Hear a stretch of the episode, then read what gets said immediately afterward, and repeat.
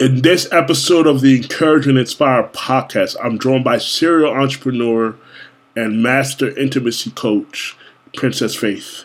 Um, this is a great episode of with me and my friend Princess. We go back a long time, and we really wanted to talk about something that is important, and that's sex education, and with having people like me with disabilities, and how that is not really something that's discussed you know, we talked about how sex for pleasure it wasn't always something that people wanted to talk about because of religion and also all other some other determining factors and how we should be more open to discuss these things so people can be properly informed of how to approach sex and what it's like to approach sex with somebody with a disability. I think this is a subject that so many people need to uh, be educated on because oftentimes people like me, someone with disability, gets forgotten about or judged because people just are ignorant to what they don't know. Um, we talked about that how oftentimes somebody with a disability is not a woman's first choice, and when they make cho- the list of what they want to have in a partner, they're not thinking about people like uh, that have special needs. So this was a great episode. We talked about a lot of great topics in, in, in regards to sex and education. And I just think hopefully people will come away from this episode being informed and enlightened and be able to make better decisions moving forward. Hope you guys enjoy it.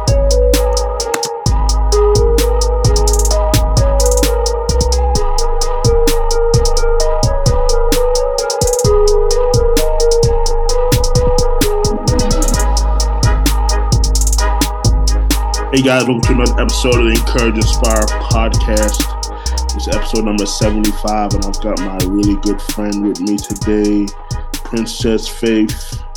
Uh, how you doing? I am doing well. How are you? I'm doing good. I'm doing good. You know, you and I go way back a very long yeah. time. Uh, one of my big supporters and have always supported me, and, and I appreciate you for, for being on the podcast. Thank you. Of course, I'm going to support always. You do so you do you do such great and amazing things, and you truly are inspiring for me. And so I watch you probably a lot more than you realize.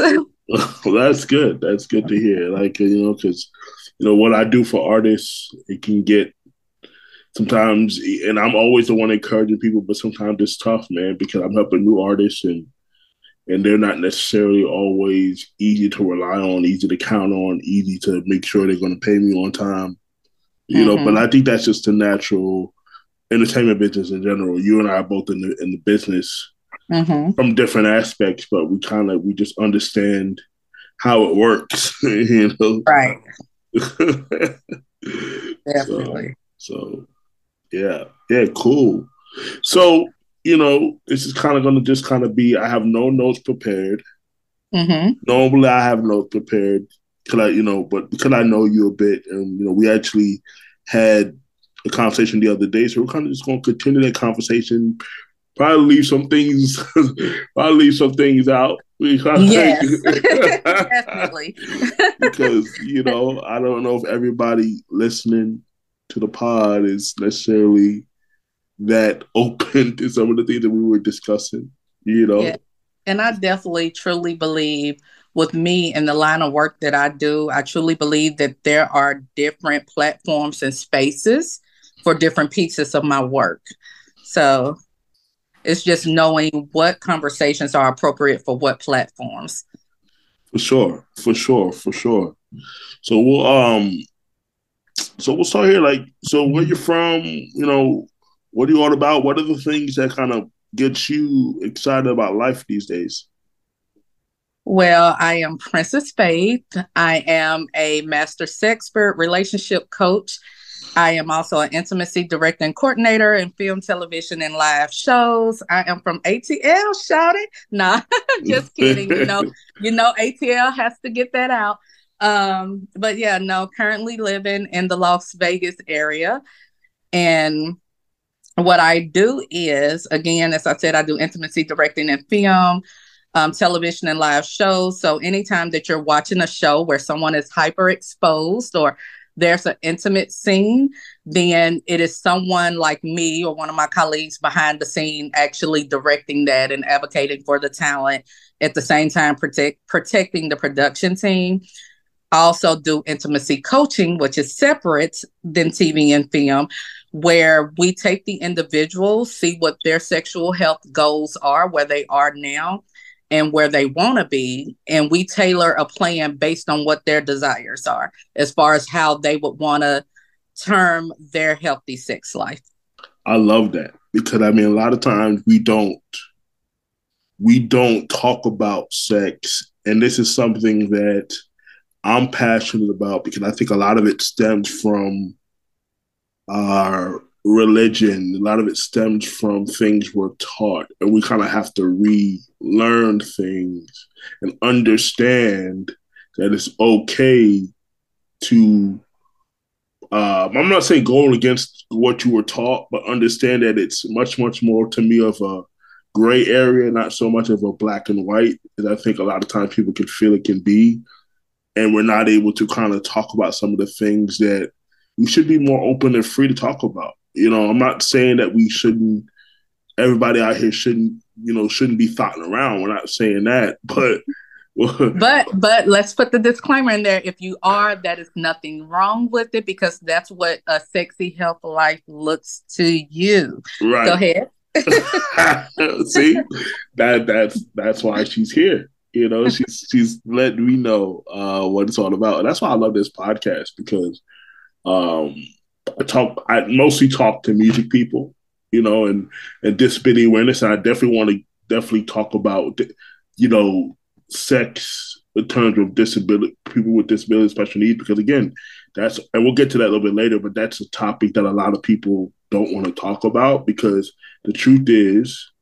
Uh, and I've I did a podcast episode early on. Shout out to my, my brother George Doman, and we talked about disabilities and dating, where we definitely didn't necessarily get too much deep into uh, sex and people with special needs and disabilities. And I think it's something that should be talked about more because I want people to understand that we're humans just like everybody else. We may have limitations, but we're humans and we have the same human desires that everybody else has that are able bodied. So, um, yeah, so that's why I think it's important to have this conversation and be free and be free to kind of take it wherever we want to. You know, you know, we can we can take wherever we want to because it's my pocket. I really don't give a fuck what people think. you know, when it comes to that means no, yes. but well, I mean, no, I think it's really really important to have the conversation because one of the things that I do like to talk about whatever stage or platform I'm speaking from is redefining the sex talk because we yes. don't have the talk enough. And a lot of times people are talking, but they're talking inaccurately, incorrectly, and from an uninformed space. Okay, go so delve deeper into that a little. Delve, delve deeper into that. What do you mean exactly by that? Well, what I mean by that is um, knowing the history of sex and up until like recent history, meaning the late 1800s, sex for pleasure wasn't even a conversation. It was always sex for reproduction. Did sex for pleasure exist? Yes. But we were never educated on that. We were never taught about that. We were only taught from the aspect of reproduction, procreation. Mm. And so when we tend to have our conversations about sex, oh, and let me pause, let's put in the political and the religious aspects of that as well, right? Mm-hmm. So when we tend to have our conversations about sex, we tend to have it from a place of a political or religious standpoint or a law standpoint, but you don't realize this is what you're doing because you don't know the basis of the roots of the information that you were taught. I love it. And so that's why the sex i say the sex talk a lot of times people are talking they're just talking misinformed the uninformed because they don't even realize where the root of the information that they were given came from i love that and i think when it like you said when it comes to um sex people are just everything comes back down to education because i mean it's just like how I, when i talk about with music artists a lot of times it's just because they don't necessarily know so they always just because you are going into the studio and making a record doesn't mean you're prepared to be a professional. because you don't have the education. I'm not saying that people need to go out there be professional uh, sex workers, but, uh, but but let me let me say this: I think we should recognize it as a real profession because it is, and It I think should. you know, it should, yeah, I'm sorry. Speaking to the education piece, um, an analogy that I would like to use in that space is you can have an experience. It doesn't matter if it's going to the baseball game, if it's watching a movie, if it's reading a book, right? Mhm. But if there is an educated, like if you're doing it from an educated standpoint, the experience is better. So when you go and you sit and you listen to a TED talk, if you're hearing it from someone who's just having a conversation and it's like a regular casual conversation, it's fine, it's entertaining. Yeah, But then when you're hearing it from a education or historical perspective, it's interesting, it soaks in, it sticks with you, and it gives you the tools that you need in your own life, in your own circumstances. So the experience is totally different. Yes, it is, and I think that's what lacks a lot in our communities, um, specifically in the Black community. Um, just we don't talk about things. We're afraid to, you know, everything is church, church, church, church, church, church, church. That's all we want to talk about. Right. And I always say this to bring back to intimacy. Like every minute of the day is not praise and worship amazing. I, I would hope to all the married couples out there listening to this podcast that you would not be having intimacy time and listening to uh, praise and worship songs trying to be with your partner. I just think that people are so again, and that's kind of again, it's it's people are taught certain things, so they don't know how to like be outside of that. It's Mhm. almost like, you know, oh, if I have alcohol or if I, you know, socially somehow I'm less of a person of faith, and I just, I just think that, I just think that is a very interesting, and unfortunately, not so much. Uh, and that's why sex, you know, kind of gets this bad rap. Because I also think too, we put too much pressure on our pastor. I don't think the pastor. We have see that's something in the black community that we do a lot of. Okay, and I'm just you know, gotta call it like I see it. Like everything is go to the pastor. If he's not edu- he or she's not educated on the subject, I'm not going to him. I'm going to a specialist or a professional that is educated. I look at a pastor more of a like a spiritual coach, an advisor, so to say. But for, for technical things, for specialists, for special things, especially when it comes to sex, go to people who have studied it, who understand it, who can properly educate. This is why we have a lot of, a lot of, let's call it it, like we have a lot of failing Christian marriages right now Yes. because we're not talking about and being and getting to the root of prayer doesn't switch everything away. It just doesn't work. That's not how it works, like in my opinion. You know, it's just like Right. you can't just pray it away and hope that like Well, the word does tell us that faith without works is dead. So once Yeah. you get up from praying, then what? yeah, You have to be educated so you'll have the tools that you need to then put in the work behind your faith.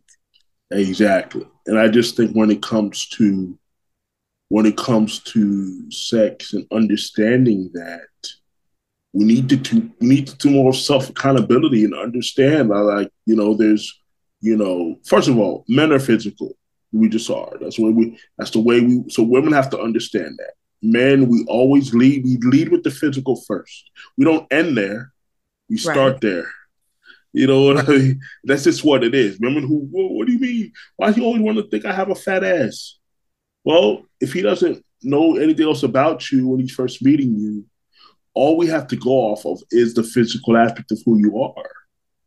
That's just what that's just what it is. You know, it Mhm. doesn't mean that we don't like we won't like who you are outside of that. You know, because we will. We, if if if you're if you're a, a person of, of substance, yes, you're gonna want to have other conversations outside of just sex. Okay. I know when I I know when I'm on the dating apps, I'm on all the dating apps. I personally like the dating apps, you know, mm-hmm. because it's a chance for to meet people outside of our circles. Because the truth is, most of us don't like to go outside of our circles to meet, meet people anyway. We like to stay mm-hmm. within, we like to stay within our circles. It's called it is. How often do you see single women out by themselves, chilling, looking right. to be pursued by a man? Doesn't happen very often.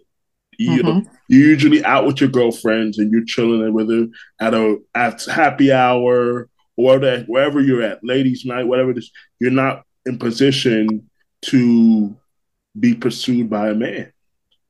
So, you know, that's just what it is. You with your girlfriend, you ain't thinking about mm-hmm. um, a dude coming up to me, and, and, and so a lot of us won't go up to you if you if you know you would because that's not really what you're there for. You're right. not really there to me. If it happens, great, but you're not really trying to be a dude. So I just think we, I just, I just think that we have to just call things like we see it when it comes to like the way we go about meeting people. I think relationship coaching is so important because it's the one thing Princess in life that we say we want, but we want to do the least to get. Mm-hmm. You know, we want to do the least to get it. Women think, well, he should, women say also, well, women should just find me. He's just gonna find. I don't never understood what that means. What does that mean? that is the most might, insane we might go all, that and, I hear. Right. That's the most insane thing that I hear. But to put a point to what you were saying as far as online dating, I think it is a really great tool for people who are not as able bodied because one of the things that we like to teach in our profession is dispelling the myths. Yes. And changing our perception and our terminology where how a lot of people are comfortable saying, well, this disabled person. Well, in my profession, one of the things that we teach is they are a person first. You have to see the person first, yeah. not the disability. So instead Absolutely. of saying this disabled person, then we'll teach you to say this person that has that lives with disabilities. Oh my gosh. Like, I love that. We, we like to put live in there because they're just not a person with disabilities. They are also living and experiencing life as you are. So yeah. if you change your terminology, you're able to then change some of the narratives around things that have been so commonly believed yes. when it comes to the those that are less able bodied. That that man, oh my gosh, you're speaking, and I mean, it obviously helps because we have a great relationship. We know each other, so like it's just. A, yeah. But I mean, oh my gosh, that that just struck a nerve with me because I think a lot of women. I'm speaking from my perspective now. A lot of women are ignorant to what they don't know. Mm-hmm. So usually, what happens with me is, you know, how because how I how I so I said I have to figure out how to put myself at an advantage when it comes to meeting a woman, right? So for mm-hmm. me, the advantage is I provide emotional stability because mm-hmm. I already understand, Princess, that from everywhere, every other aspect of of my life, um, unless I was rich, but let's say you know we're, we're just we'll take that out of it. But every but most is um, I'm at a disadvantage. It's just what it is. Okay, we can sit here and say all the other nice, cute words to make it seem like it's not that way, but it just is that way. It just Correct. it just is. We cannot sit here and sit here and say, if I'm out and about and I see a beautiful woman, she is not thinking. Her first thought is not being like, "Man, I can be with him. Oh, he's great. Oh, he's somebody who I want to be with as a partner in life. They might think, hey, I'm, I'm a nice guy, but they're not mm-hmm. actively thinking mm-hmm. that he's somebody I can see myself. This is just what it is. I'm 37 years old, and only within the last five years have I been getting attention from women in a much healthier space. So it's mm-hmm. only been five years or so, and uh, and it and that even in those last five years, I haven't had a really had a relationship. I've never actually had a real relationship in life. It's not by mm-hmm. choice. It's not by choice. Right. It's just because of the way society is, and and, and because I've always said this that uh, a woman has to choose me.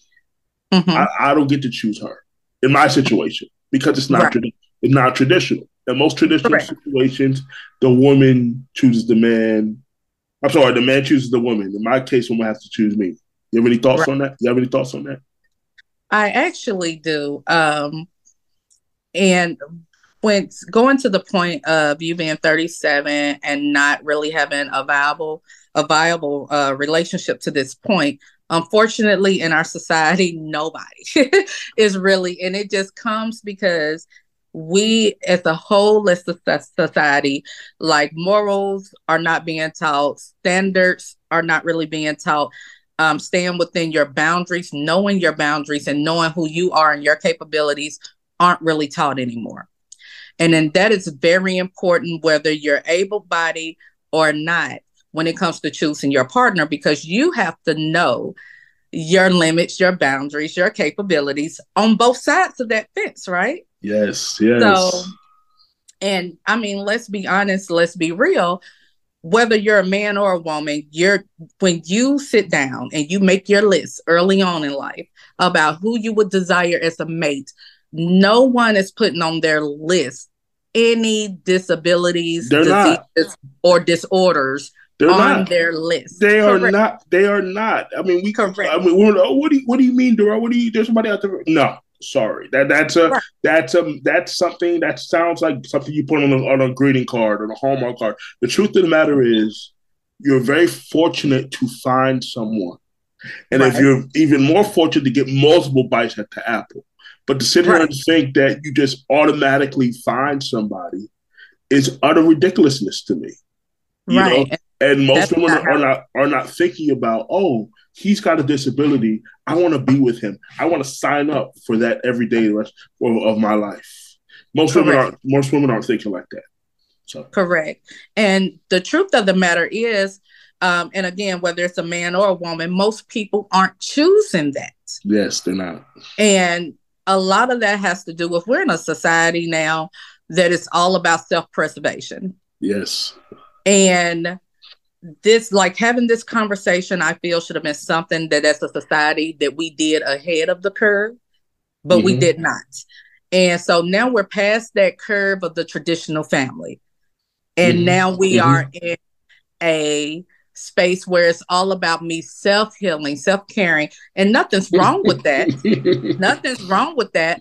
But after that, then what? Because we're only having foundational conversations. yeah Self caring, self healing, self love, that's a foundation.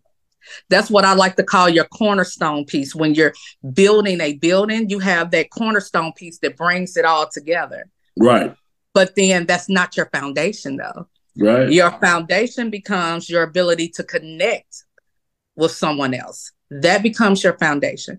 You have to know how to connect, and to be able to connect, you have to learn what intimacy is. You have to be willing to be intimate with someone. And intimate, a lot of people aren't willing to do it because even to be learn and be in somebody else's intimate space, it requires a deep level of vulnerability from yourself yes because you're going to have to be just as intimate and a lot of people don't want to let their skeletons out the closet nah so so they're not willing to be vulnerable enough to receive what they're asking someone else to give. Yeah. And where do you see that happening more from a male or female perspective? What do you do you see is it either is both sides kind of equal? You see one side less open than the other side? From your research and your professional opinion well in my professional opinion i feel like that pendulum has swung okay where early on you would see it with the males and that's because males aren't taught to be vulnerable right Males are taught to be strong. They are taught to control their emotions because they are worker bees. They have one job and one job only, and that is to protect and provide. That's Mhm. what they are taught. They Mhm. aren't taught that it's okay to be an emotional being Mhm. and to be aware of your emotions and to express your emotions. Just aren't taught that, especially in the urban community. Yeah, and and speaking of that, and we, we should be we sh- we should be able to be a little bit more emotional, but not too much, because what happens is now we're raising our young boys to be that, and they're make they don't know how to make rational decisions later on in life. So I think we have to be able to be. It has to be a balance, you know. Right. Julia, You about- have- yeah, you have to have balance and that's like your male or your female. You have to have balance because you have emotionally immature males and females in today's mm. society. You just Right. do a vast number of them yeah, and their emotional intelligence level is like I don't want to say a whole generation of people, but what I will say is you see in today's time people who are a lot older but less emotionally intelligent. Yes. Where they are growing up, but they aren't becoming grown, if that makes sense. Right. And so with on the flip side of that, with the females, the females just because of the women's equality movement and everybody. speak, oh, everybody. hold on, hold on, hold, speak on that now. Speak, I, I'll speak on that just for a quick second. You know, how how how do you feel about that? How do you think it's good for society? You think it's bad for society? What's your what's your take on that? I feel like that there has been some progressions made in areas that progressions needed to be made. However, that big elephant in the room called balance was not there and it was not thought out because what then happened was we did not have the therapeutic component in place so that as we did become more independent that we had a, a safe space to know okay what does that look like how's my life going to change how does my role change in the home Gotcha. Because what I believe women was asking for when they was asking for more equality was they were asking to be heard, seen, they did, I mean, equal pay. I'm not against that. Equal pay, but they wanted to be heard and seen and accounted as a part of society like their male counterparts. Mm-hmm. However, I don't feel what was taken into account was how that role would then change what they would be able to ask of or receive from their partner. Right. Like so it's okay you know, for you to be Susie homemaker and not have a job and everything else when your husband or your wife, however it went in your household, exactly. when your partner was making the money, and if your partner job was to go out and make the money, provide transportation, provide utilities, provide a home, mm. and provide the financial stability for you guys to live a comfortable life, mm. then of course your job was to take care of those things that he was providing mm-hmm. or he or she was providing. Mm-hmm. So then when you become the one who's bringing the financial stability into the home, you can't look at your partner and then say, well, I feel like I want you to pay all the bills. I want you to do this. I want you to do that because now you're not, you're out of the home. And so you're not home to make sure that meal is done by five because you're just getting off work at five. Yeah. You're not home all the time to make it to your children's extracurricular activities. Now everybody's being Lyft everywhere, Lyft or Ubered everywhere. Yeah. So you have stepped out of the role that once was carved out for women. And I don't see anything wrong with that. I don't. But what I do say is you have to understand that no matter where you see yourself in society, you have to be aware of what your role is, what all it takes, and then be aware of how that changes what you're able to ask of your mate.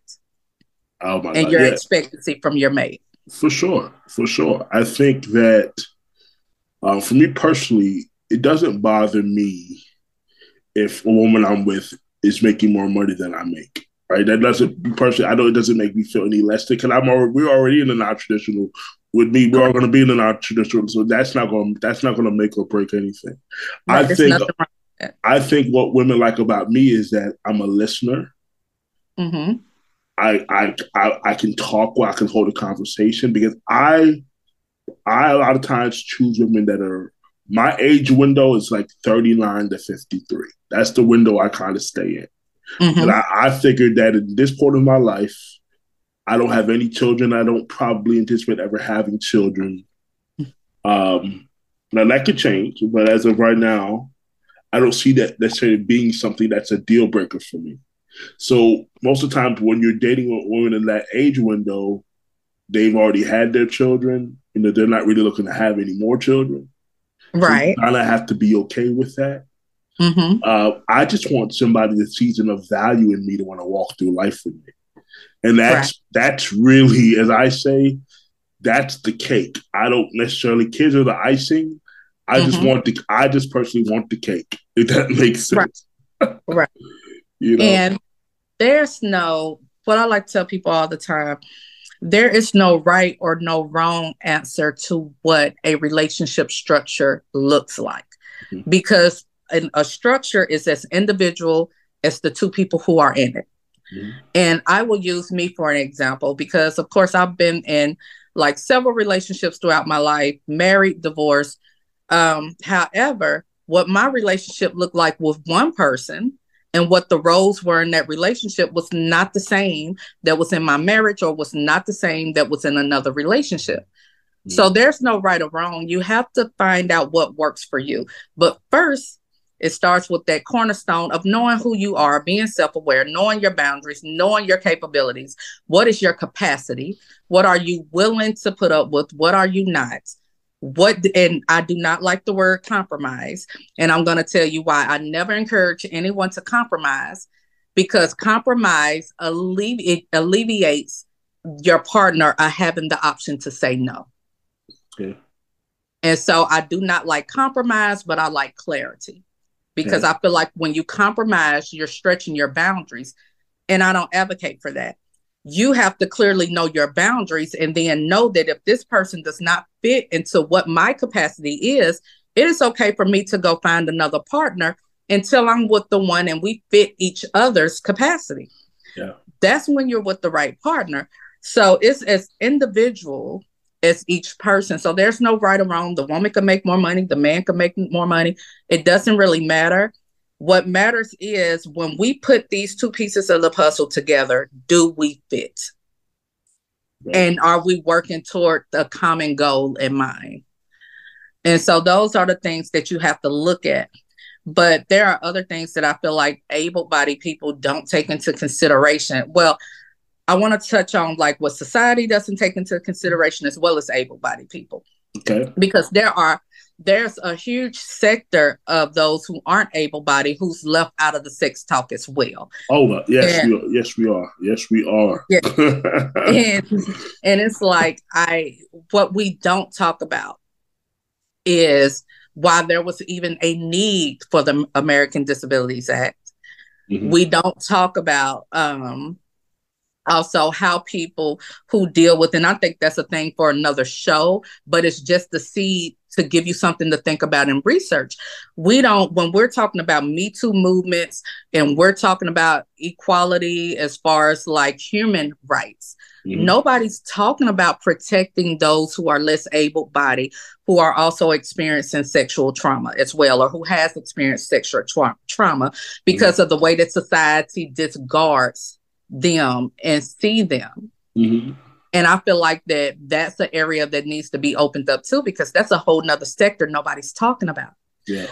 And then you have like, you know, so many misconceptions about those who are less able bodied, but it goes back to seeing the person first.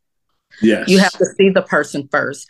And another example, like we like to use in our profession, is so when you're introducing somebody mm-hmm. or or you're saying um you're describing a person. So the difference in saying like Emily's dad said no mm-hmm. versus Emily's alcoholic dad dad said no. Right. It's a difference. There are terms that the disability doesn't even need to like there's spaces that it doesn't even need to be mentioned. Yeah. Because it's inappropriate to even mention it. It's insignificant to even mention it. Yeah. And so that's another thing to talk about too. And that goes back into dating and why I feel like bringing it full circle to dating online. Dating online gives you the advantage of being seen as a person first. Yeah. Before yeah. they see the disability. Yeah. And that's just one of the narratives that I'm like very passionate about changing in our society. Um, however, for women, and I'm just gonna because I know you again, so I'm gonna do it from a woman to a male perspective, right? Yeah. So for women, we're generally like when we're making our list, we generally want the guy that's like over six feet tall, the deep voice, that's strong, and he's gonna be the knight in shining armor, like all of these things, right? Yeah. But do you notice that nowhere in there are their character traits? Nowhere, nowhere at all, nowhere mm-hmm. at all. Nobody asks, is he a good person? Well, he can make right. all, he can make all the money, but if he's an asshole, Exactly. I mean, I mean, because I've you, been there. Yeah. Do you want yes? Because most alpha guys, you, I want an alpha. Most alpha guys are not super emotional. They don't really care. They don't want to. You don't want to go kiki with them. They're like, "Yo, what is the problem? Let's fix it." Because I don't have time for this. Because they do not have the time. Because to accomplish and achieve, especially high achievers or high earners, you do not have the time to sit and listen to the emotional aspect of it. No. And so that's where they lack. that's where they fail and they miss out at because everybody across the board needs intimacy. Yeah. But that's why you see such a high rate of divorce with high earners as well, because they're lacking that emotional attachment, that intimate attachment. So their spouse is usually out cheating. Mm-hmm, mm-hmm, they're mm-hmm, out there mm-hmm. earning the money. And then at the end of the day, everybody's looking like what and where and when did we go wrong? Well, mm-hmm. it went wrong the moment you begin to not on a consistent basis plug into your partner. Absolutely. Absolutely. And when yeah. you un- yeah. yeah, you understand what's important in a relationship, then I I suggest, like I promise you, seeing the disability, even seeing it after the person wouldn't even matter. Yeah. Because at the end of the day, you can have all of these things on your little checked off list. but when you lose a parent, yeah, when you maybe lose a job, when you're going through it with your friends, when life is lifing, yeah, then what would you rather have next to you as a partner? Like, who would you rather have next to you as a partner? Would you rather have the high earner, what society deems as attractive, yep. who has never been emotionally available for you ever, hasn't even so much as asked you about your day? Mm-hmm. Would you rather have that person next to you, or would you rather have the person next to you who's available for you and saying, mm-hmm. "Okay, baby, how's your day? Mm-hmm. How can I be of service to you? How can I be there? Or who can see you before you even open your mouth and knows how to be there for you without mm-hmm. you even asking. So those are the things we need to be looking at. And I'm not saying that uh, the disability makes or doesn't make that person. I'm just saying the probability of having that in someone less able body is higher right. because they tend to focus more on the emotional needs and the spiritual needs. And I mean, you have it in both sides. We do know that there are abusive partners who are less able bodied, but the occurrence of that is way far more rare than it is with able bodied partners. So, I mean, you really just, again, have to sit down and think about what it is you want, who you are, what your capacity is, and are you open? Are you opening your range so that you may be able to find your partner? Because your partner may be that person who is less able bodied, but you may miss your blessing because you're looking for the wrong thing. Absolutely. Absolutely. Yeah. So um no, I think hold on. Good, good, good. Um no, I think that's great. I think that's I love everything you were saying because you speak my language because I just feel like and that's why I feel like I'm at an advantage now. It took me all these years because when someone's younger, they just want different things. Right. So at this point in my life, I feel like I have a better advantage, and maybe that was how it was supposed to be for me. Because I always knew it's going to be somebody that's a little older than me, uh, had and has had some different life experiences and just sees enough value to be like, okay, you're valuable enough to me, you know. But they also have to understand that, okay, whatever you're not comfortable, we need to talk about it. Communication is important, right? You know, and understanding that I don't expect if you've never been around somebody with a special need, I don't expect you to just know be and become with everything. That's just not. That's not uh, something that should be automatically assumed. But I, what I am about is don't dismiss us as viable, as viable partners. Um, now, some women are afraid, and they, they, you know, okay, when it comes to actually having sex, what does that look like, right? Mm-hmm. So it's because for me, I'm limited because I can only have sex in one position and that's just because of my legs. So just what it is. It's just no way around that. so you know, I try to find different ways to not make sex feel like a chore. Does that make mm, sense? Correct. Yes. Because I think some, because I've had women tell me that before. Like a lot of women told me that before. Like, you know, they thought I was attractive, but they're like, damn, like I don't necessarily want to feel like I want to do all the work when it comes to intimacy or sexual intercourse or whatever. You know, being the fact that she, that she may have to be on top. You know, right.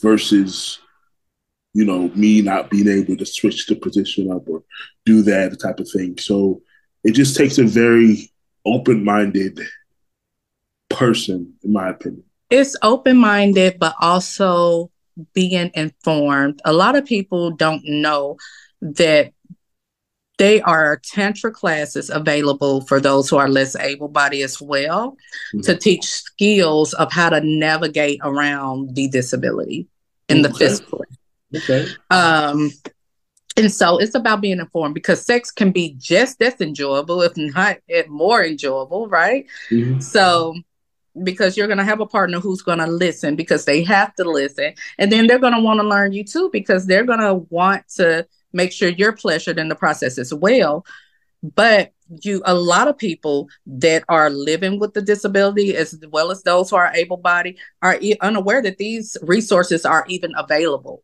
yeah. um, to be able to teach you skills of how to navigate around your disability, not only for penetrative sex, but for self pleasure as well. Yeah. Because there's a variety of disabilities. You have some people, um, and I'm gonna encourage like the your listeners to go look up it's this guy. He did this amazing documentary. Um, his name is Asta Philpot. It's A S T A P H I L P O T, and he speaks about that, about intimacy and um, living with a disability and intimacy, right? Mm-hmm. And what his disability is is he has a congenital defect that hardens and stiffens his joints, so mm-hmm. he's very limited in movement. Okay. However, he still has a viable sex life, as he should. But that comes from education and learning how to navigate around your disabilities and still be able to enjoy a thriving sex life. Yeah, that's that's very, very, very important. Um, because I think it is. I think people, you know, people some people, some people able-bodied, they're not are just are not. They're just not very sexual. Um, or feel the needs to be sexual. Like you never want it, you never want sex to feel like a chore or like, damn, do I gotta do this? Like I'd never want that to be the case. You right. know what I mean? I, I never want that to be the case. I want the I want it to be a a pleasurable thing, a pleasurable experience. And that's where the emotions get involved and uh, you know, foreplay and things of that nature. Right. You know, that was to be a point that I was going to bring up, like yeah. foreplay and understanding the role that foreplay plays into sexual arousal and up to the point of orgasm. Mm-hmm. And so, if you incorporate more foreplay, you're going to already be at that point, anyways, to where you don't need as much physical, like as much of the physicalities with it so a lot of people don't even understand that the majority of your sexual pleasure doesn't even come from the physical aspect of it. It's not even from penetrative sex. A lot of your sex and your sexual arousal, sexual stimulation, and sexual pleasure is more intellectual. It's more of a mindset thing. Mm-hmm. And it's that give and pull, that push and push, that pull and push is that arousal. Penetrative, like that's second to none. You that's not even where the majority of the pleasure comes from. And again, that goes back to education. And I think once people begin to educate themselves, especially with um, those living with disabilities in mind, they will begin to understand that the disability is not going to matter when it comes to the sexual aspect of it. Yeah, and I think, um, and, I, and for the time that I have, you know, for the for the you know few partners that I've had, of course, in my life, you know, I've always tried to put myself in a position where I'm making sure that I'm make sure that they're pleasured. I, I get it before, like I said, I didn't want it to be where they feel like they're doing all the work. So I make it a point to make sure that I use what some of my best skills are. Mm-hmm. I feel to help them and make let them know that we're in it together. That it's supposed to be an enjoyable experience together.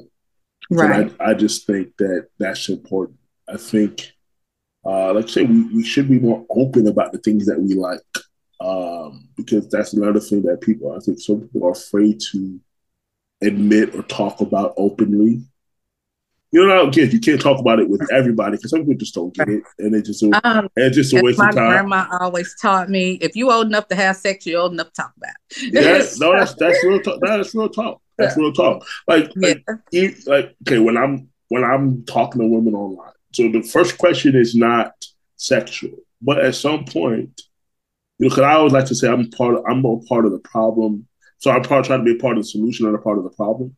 Mm-hmm. But to sit there, to, for a lot of women to sit here, they're here to think that men are taking you out on dates to become BFFs with you. That's not the way men think.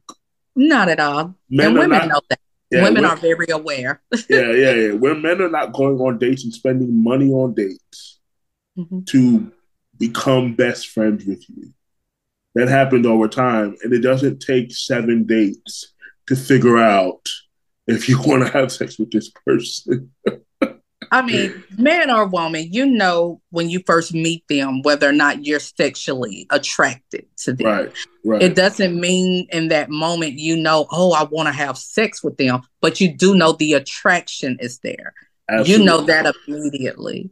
Absolutely. But yeah, I was one of them naive girls back in the day. I had I used to be like my best friend, my best friend. I had a male quote unquote best friend even after I got married, I still had this male best friend.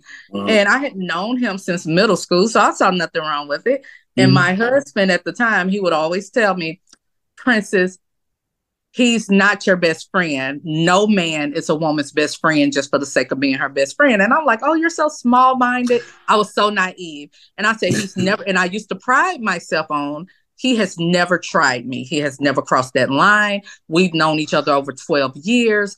He's never even brought it up. Well, one day, but it was after the divorce. Okay. So he was respectful. but he waited, after, he waited to shoot a shot now. Yeah, it was after the divorce. He invited me and the kids over to the house, and it was no different than any other time. We're sitting there cooking, laughing, having a good old time and the kids were playing. He had a roommate style house. So the kids were on the other side of the house. And so we're in the kitchen and he goes to his bedroom and I follow him like any other time because he's usually sitting on his computer and we sit down and we talk. Mm-hmm. Well, I go in there and he took that time to tell me how he's always been attracted to me, how he always thought I deserve, how he thought that um, I deserved better. And he really wished that, you know, I had given him a chance. And in that moment, mm-hmm. and I probably would have gave him a chance, but let me tell you. So, Kenneth, if you're out there listening, but Uh-oh. I would have gave him a chance. But the reason I did not, because in that moment, I could hear my ex-husband voice saying, "I told you." Been, so. You've been his friend for 12 years and he's been plotting for 12 years in a day. so, so yeah. I was like, absolutely not. So, of course, I did not take, you know, his advances. But yeah, I, I was that naive girl once upon a time. yeah, you know, shout out shout out to the Godfather Kevin Samuels, may rest in peace. Um, and he said this. He told everyone, and I believe a woman should never go out with a man that they're not sexually attracted to because you're wasting time. Mm-hmm. You're wasting time. Mm-hmm. Okay, do not go out. And I'm gonna okay, I'm gonna give you a personal experience. You've never heard this story from me personally. So I met a girl on a dating app. This dating app was called Coffee Meets Bagel. You ever heard of that? Yes. Co- coffee, Coffee Meets Bagel. So mm-hmm. this is about five, six years ago. This young lady went on the app and she did not give me, she would not give me her phone number. She would give, she gave me her Instagram. Right. She oh. me, so she gave me her Instagram. And we didn't really communicate sparingly. And then she started paying a little bit more attention to what I was doing, and she started liking what I was doing. Mm-hmm. So she hits me up. She's like, "Hey, you know, I, I, I did the whole thing, asked the questions I normally ask, and do the thing." So she said, "Hey, well, what you, you want to go out and see if there's any chemistry?" So, you know, we decided to go out. So we go out to this vegan sushi restaurant. So at the time, she's 39 years old. And mm-hmm. she's a mm-hmm. 39 year old version. I said, oh, God. so, so, so, you know, we're at the, we're at, we're at dinner. Mm-hmm. We have, you know, she's West Indian descent. I'm West Indian descent. Know, we're talking, but then I start talking about sex, basically saying like, I'm not doing the whole sex before marriage thing. I'm not waiting to, I'm doing. And she got so upset that I brought up sex on the first date. She's like, I can't believe you brought up sex on the first date. You know, I'm saving myself to a marriage, and I'm like, oh well, I told her I'm not. Told her just like that. I'm not because I just right. think I'm like, okay, so here's what she here's why I don't think she realized a man can love you, but he's gonna go get his rocks off somewhere else because you, you're gonna expect him to court you for a year. Okay, you have you've had no intimacy whatsoever. He doesn't know anything really in that space about what you like to do. You don't know anything about him. How do you think? See, that works if you're probably going to go get a virgin at 40. What man is a virgin at 40 and is or is looking for that at 39 years old? You know, so mm-hmm. so that was a bit of an interesting discussion. So the check comes. Mm-hmm. I normally always pay for the check on the first date because I, especially if I want to see you again. I had I did not want to pay that goddamn check. Why? And she, and she looked because I'm like I didn't I knew I was gonna see her again. I know I want to go. I know I want. I was But there was nothing wrong there because you didn't take her out with the. Now hold on, wait a minute. Let me just make sure for clarity. Did she ask you out or you asked her out? I, I feel like she had. I feel like she asked me out. Maybe. I, did we ask each other? I mean, I want to say she kind of just kind of it was kind of like a mutual thing. We'll put it like that, kind of, kind of a mutual thing. Oh, you know? okay. So if so, it wasn't you directly asking her on a date, then I don't feel that there was anything wrong. And of course, of course, there's going to be women everywhere like, no, the man's supposed to pay. Not all the time. so, right, right. Um, I don't see anything wrong with it being where she pays for her own, you pay for her own. If it was a mutual meeting per se. Well, but it, it, it, definitely was a date. Um, I guess it's just perspective. When, if, if we ask her, mm-hmm. she may say something different. So right. We get to the end of the date. The check comes. It's like so. She's like, okay, yeah, we can go Dutch. I'm like, hell yeah. And I'm like, I know, I'm like, I know, I don't want to see this person ever again. so we come out, we pay the check, and she's like, I'm like, she knows I'm into the music industry. What I do, is she's like, well, I don't even like music. I'm like, you don't even like music. I think to myself, like, okay, what the shit? What do you, what do you like? And what will we have conversations about moving forward? You know what I mean? Like all these things I'm thinking about, and I'm like, I'm like, okay, this isn't gonna work. So it's raining now. It's so it's raining now. She dropped me off back at home. It's we only and she lived out there. You lived in Orlando, so you know. She lived out there in Kissimmee. Mm-hmm. I lived, and you know where I lived at. Right. So she sent me this message. Remember, she didn't have my phone number. She had my Instagram. Right. She sent me this message saying, I'm offended. You didn't want to pay my check, all that type of deal. And I'm thinking to myself, you're offended. That's a courtesy. That's not a there's there's not a guarantee that a man is supposed to always pay the check the, the on, on on a date. Now, most time we will, but right. don't, don't expect that to be the case every time. But this is where communication comes in it. Yeah. Because I feel that it should have been some communication as far as even the beliefs in that taking mm-hmm. place before you go out on your first date with anybody. Mm-hmm. Now, one thing with Princess, what I do, I always bring money. Uh-huh. And because, first of all, I know I like to eat, so I'm going to run up a bill. I'm not a modest eater and I'm gonna have me a couple of drinks. Okay. So I'm, I'm gonna bring enough money that I know I'm gonna cover when that bill comes and it's gonna say 70, 80 to 150 dollars, depending on where we're at. I'm gonna have Princess Bill covered because if I'm ever in that situation, I'm not gonna be offended because yeah. you're not obligated to. Yeah. And I'm gonna pay it.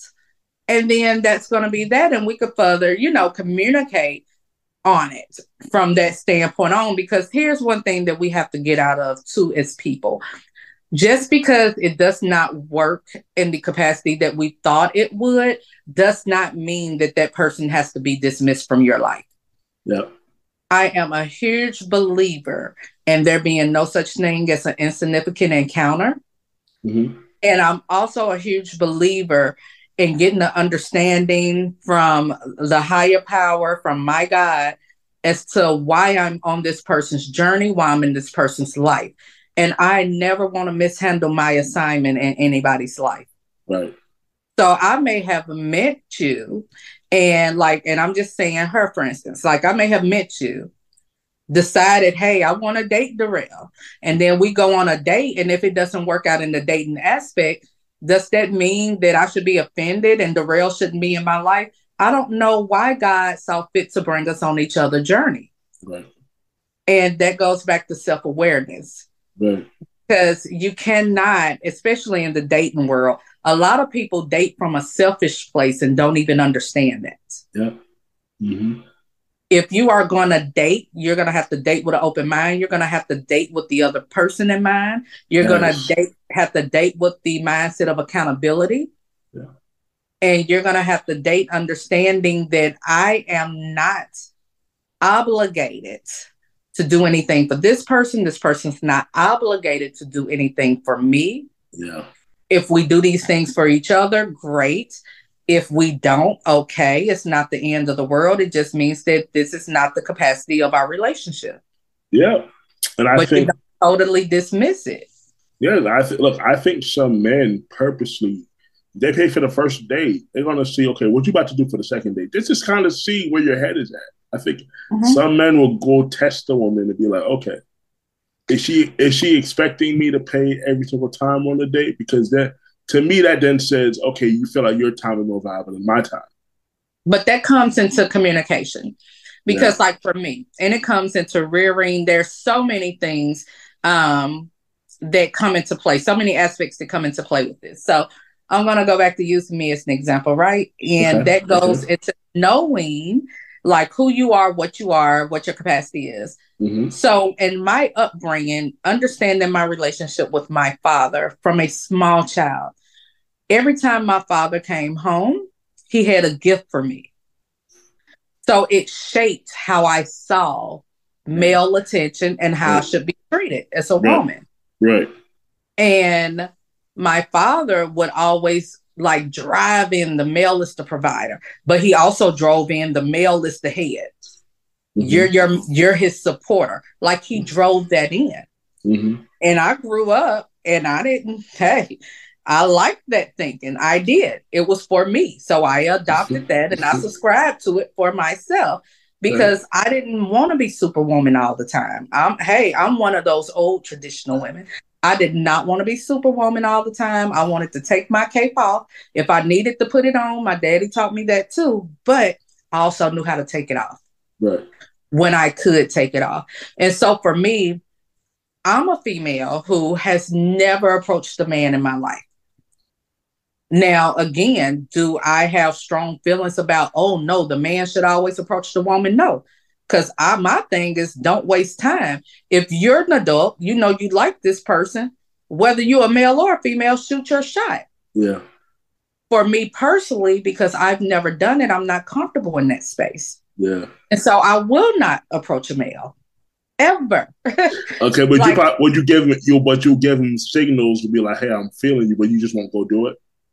Well, what I do is I just exist in my femininity Okay. And if he's drawn to that and he approaches me, okay. then it works. Yeah. And so it's like not that I shoot out signals per se, I just be me. Mm-hmm. And if he likes it and he's drawn to that and he approaches me, then okay, fine. But then I have friends who are more aggressive in their approach and who don't mind approaching because that's something they've always done and they're more comfortable in that area. I just am not. But the same way I'm not comfortable in approaching men, I have always been the type where my love language is gifts, acts of service, touch, communication. I have all the love languages plus some. so with that being said, but I'm I'm reciprocal. I'm like that with my partner. Mm-hmm. So I'm gonna gift. I'm going to touch. I'm going to love on. I'm going to give words of affirmation. I'm going to do all those things because that's how I like to be loved. Mm-hmm.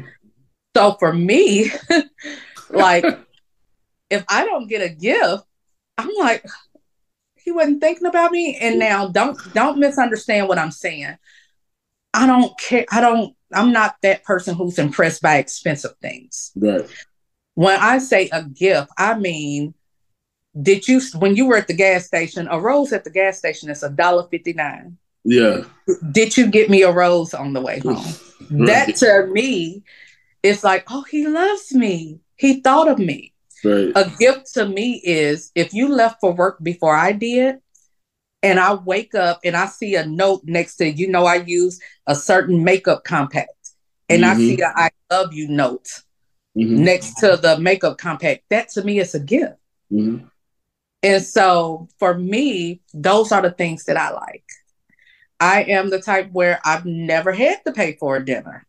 So I do almost have an expectation that when I'm at one, I'm not going to ask anybody out on a date. So when I'm asked on a date because I was asked, I am expecting the male to pay for dinner every single time.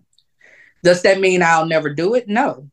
Because again, my love language is not only receiving love, but giving love. So, gonna come home from work one day and I'm gonna go already have dinner reservations and like, let's go. Right. Or I'm gonna have a hotel set up. I'm gonna have roses and balloons and things in the hotel. Right. And in one of my past relationships, kid you not, I had a speaking engagement. Mm-hmm. And he traveled every year for his birthday, right? Mm-hmm. And because I knew that I was not going to be available to travel with him that year for his birthday, you know what I did? I bought four Carnival gift cards. Okay. I booked two suites in Aruba because he had always wanted to go to Aruba, had never been. Mm-hmm.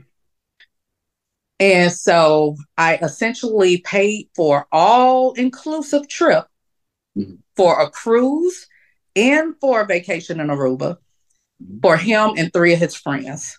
Go have fun because I can't be Hey, that's that's boss. That's boss right yeah. there. yeah, go have, go have fun because I can't be there. But that's why I expect those things back because I'm not asking for something I'm not giving. Willing to right, right, right. Right. And my thing is, I don't have to have the trip to Aruba. Those things are nice, but I did that.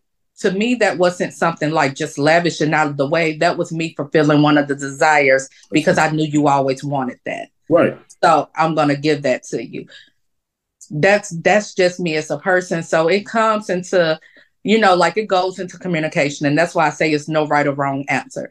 Because there are men out there who are like i'm not paying for dates. Everything's going to be 50-50 you have men like that. You have men who don't mind doing being the 80 while their female partner is the 20 mm-hmm. you have men who don't mind being the 100 and saying all i need is your presence. So there's no right or wrong answer it's just about finding who you are compatible with. And sex is a conversation on the first date. My advice is sex before we hit that first date. Yes. Let's have because real, I know t- it's not gonna go nowhere. We're not even gonna sit up this first date. Oh my gosh, Ugh, Princess, you are speaking my language because it's like so. Okay, so taking you back into my process a little bit. So when I when I meet somebody online, Mm-hmm. We have a couple conversations on the phone, right? Mm-hmm. To me, that's a date. To me, that conversation of on the phone, whether it be FaceTime or just be regular, that's a date. only going out to see this chemistry match when we're physically in the same room. because we're talking about the same thing we would normally talk about. So mm-hmm. by the time you go out on that first date, you probably had at least three or four conversations if you're going out within that week of meeting that person. Right. Right. Right. So we should have those conversations. We should see because it, if you don't if you don't see eye to eye on say, well, there's no point. There's just like there's just no there's no point. You know what I mean? It, like, yeah, there's no point. It's none. And that like mm-hmm. people have to quit being scared yeah. to have the necessary yeah. conversations. And that's across the board because why would I go out on a date? If I meet you on Monday, why am I going out on a date with you Friday if I know by Wednesday that we don't even match up our religious views? Mm-hmm. You know, like political, we kind of work around. It depends on what your political views are.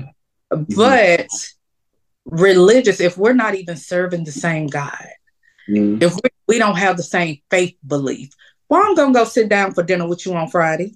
Right, right. Let's right. talk about it. If I know that, hey, I'm just in a space in my life where I don't want to be sexually active. And the guy knows he's in a space in his life where he does want to be sexually active. If we know that by Tuesday, Wednesday, Thursday, hell, if we know that by Friday morning, Friday night, I'm not going to dinner with you right. because we are about to waste each other's time yeah. needlessly. And Princess likes herself. I like my home. I like my space, my me time, and I am going to enjoy watching watching A and E or the ID channel from my couch much more than I'm going to enjoy dinner with someone that I know that I don't even I'm not even compatible with. Yeah, you should. If, if we're adults, and I also want to talk about this too. If but if we're adults, we should be able to discuss sex. Now, I've always felt this too.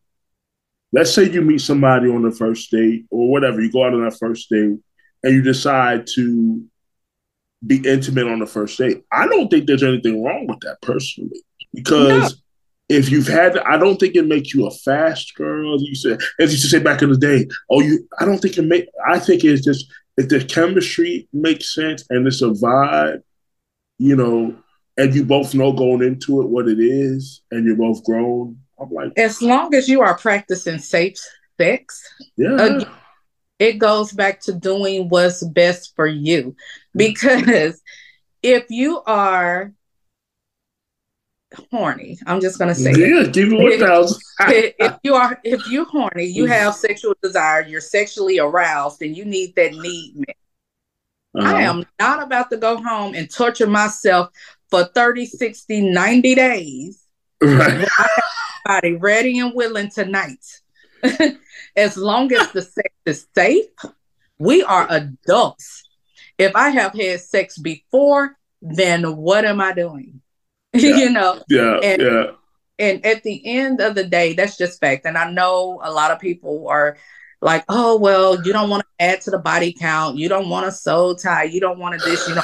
I mean, what I want to do is be grown and live and do the things that I like to do. We only have one trip to this earth. We yeah. need to quit acting like we're going to get another round at this. Yeah. Nobody's guaranteed tomorrow. So I'm going to live each day like this is my only day to make this decision. I, feel you. You know what I mean? Because I've always had the whole thing soul ties and.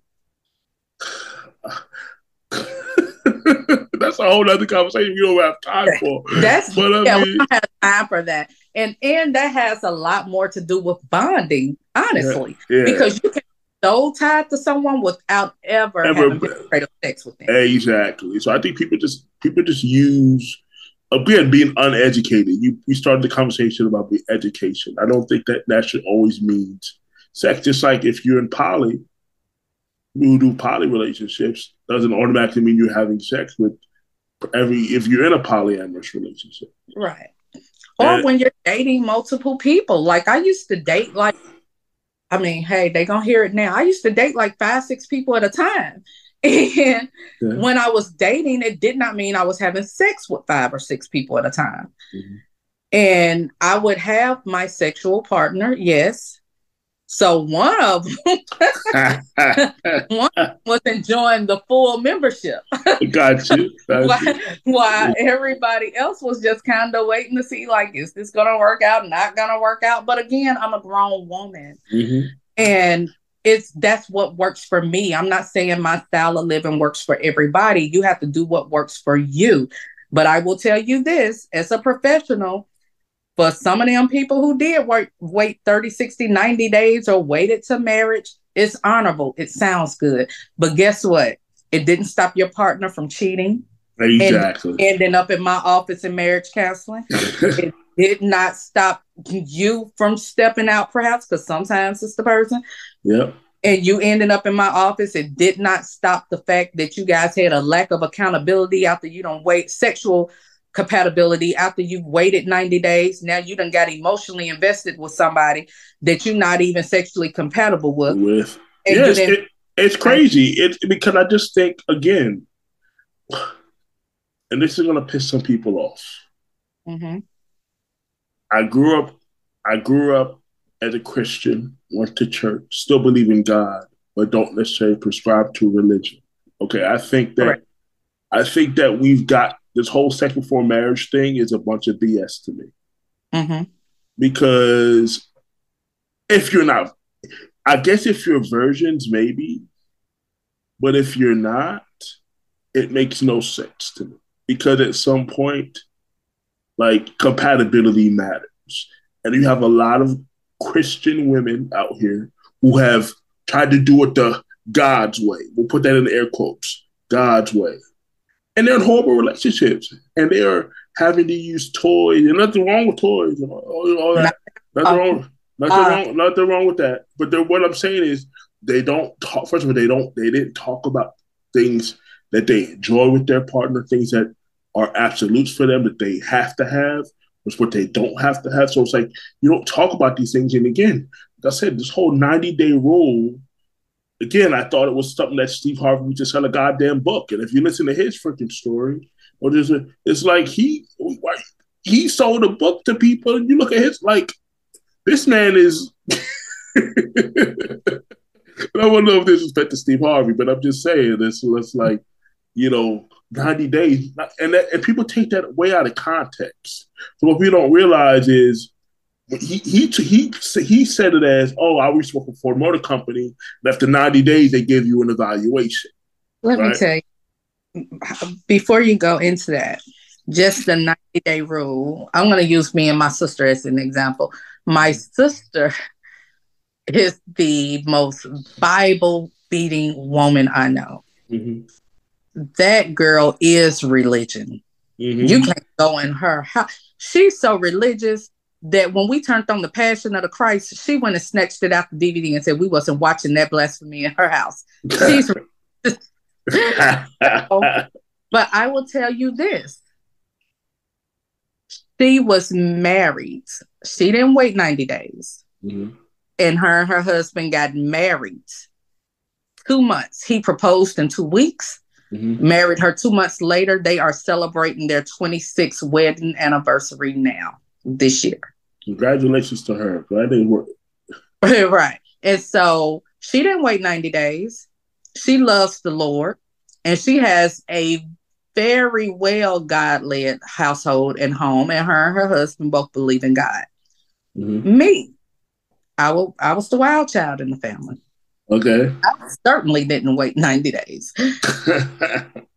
Mm, the father of my children, my husband, we were, now I don't know how long my sister waited, but I know it was before two weeks. With me and my ex husband, we were together the first day. We got married, and I remember telling him early on in our dating process that, hey, a guy got two years to marry me. If we're not married in two years, then I'm moving on because I'm not going to waste time. Two years to the day that we had started dating, he proposed. Mm. I forgot I had even told him that. And even though it was my belief, I forgot I had even told him. So mm. he proposed because he had always remembered that. Mm-hmm. And so two years to the day he proposed. And the funny thing is, we went, we got the marriage certificate, we went through all the planning, all of that. And two days before our wedding, okay. we were riding in the car, and I told him, I don't want to do this. Mm and he asked me he it was so funny because we joke about it to this day but he's he looks at me and he says you're not wasting my $92 we getting married. Because at the time marriage certificates were $92 and so like he says that. And um then we're married all these kids later. The thing was though over the course of my entire marriage i never felt like his wife. Mm. And it was nothing that he did because that man loved on me. He treated me well. He was a great father. I just never loved him in that capacity that I felt a wife mm-hmm. should love her husband. Mm-hmm. But I did love him. And right before I filed for divorce, I remember telling him, I don't want to continue to hold up your blessing. Mm-hmm. I don't want you to stay with me because you love me, because I know God has somebody for you who's going to love you the way that you love me. Mm-hmm. And I don't want to hold up your blessing.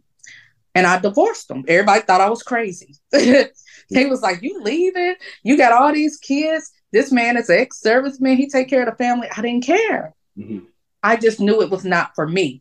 And I tell you that, and I compare me and my sister's stories to say, tonight, tomorrow, 30 days from now, 60 days from now, 90 days from now, five, 10 years from now, will not dictate how that marriage is going to go. Yeah. It does not dictate stability in the relationship because it goes back again to compatibility, communication, and the ability to stay connected. Period. Absolutely. Absolutely. Um, yeah, man, this week, man, we can go on forever and a day. I'm gonna end I'm gonna end it uh, right here, and we're gonna have to come back and talk about it some more. But uh, Princess, where can, we got about a minute left. Where can people connect with you? Where can they find you? All that type of deal. The handy dandy Instagram. so you, you can find me at the real Kinky Princess on Instagram and Princess Faith on Facebook. Wonderful, wonderful, wonderful, guys. This has been another great episode of the N'Courage N'Spire podcast. And this has been your host, Durell Philpot. Until next time, I'm out of here. Peace.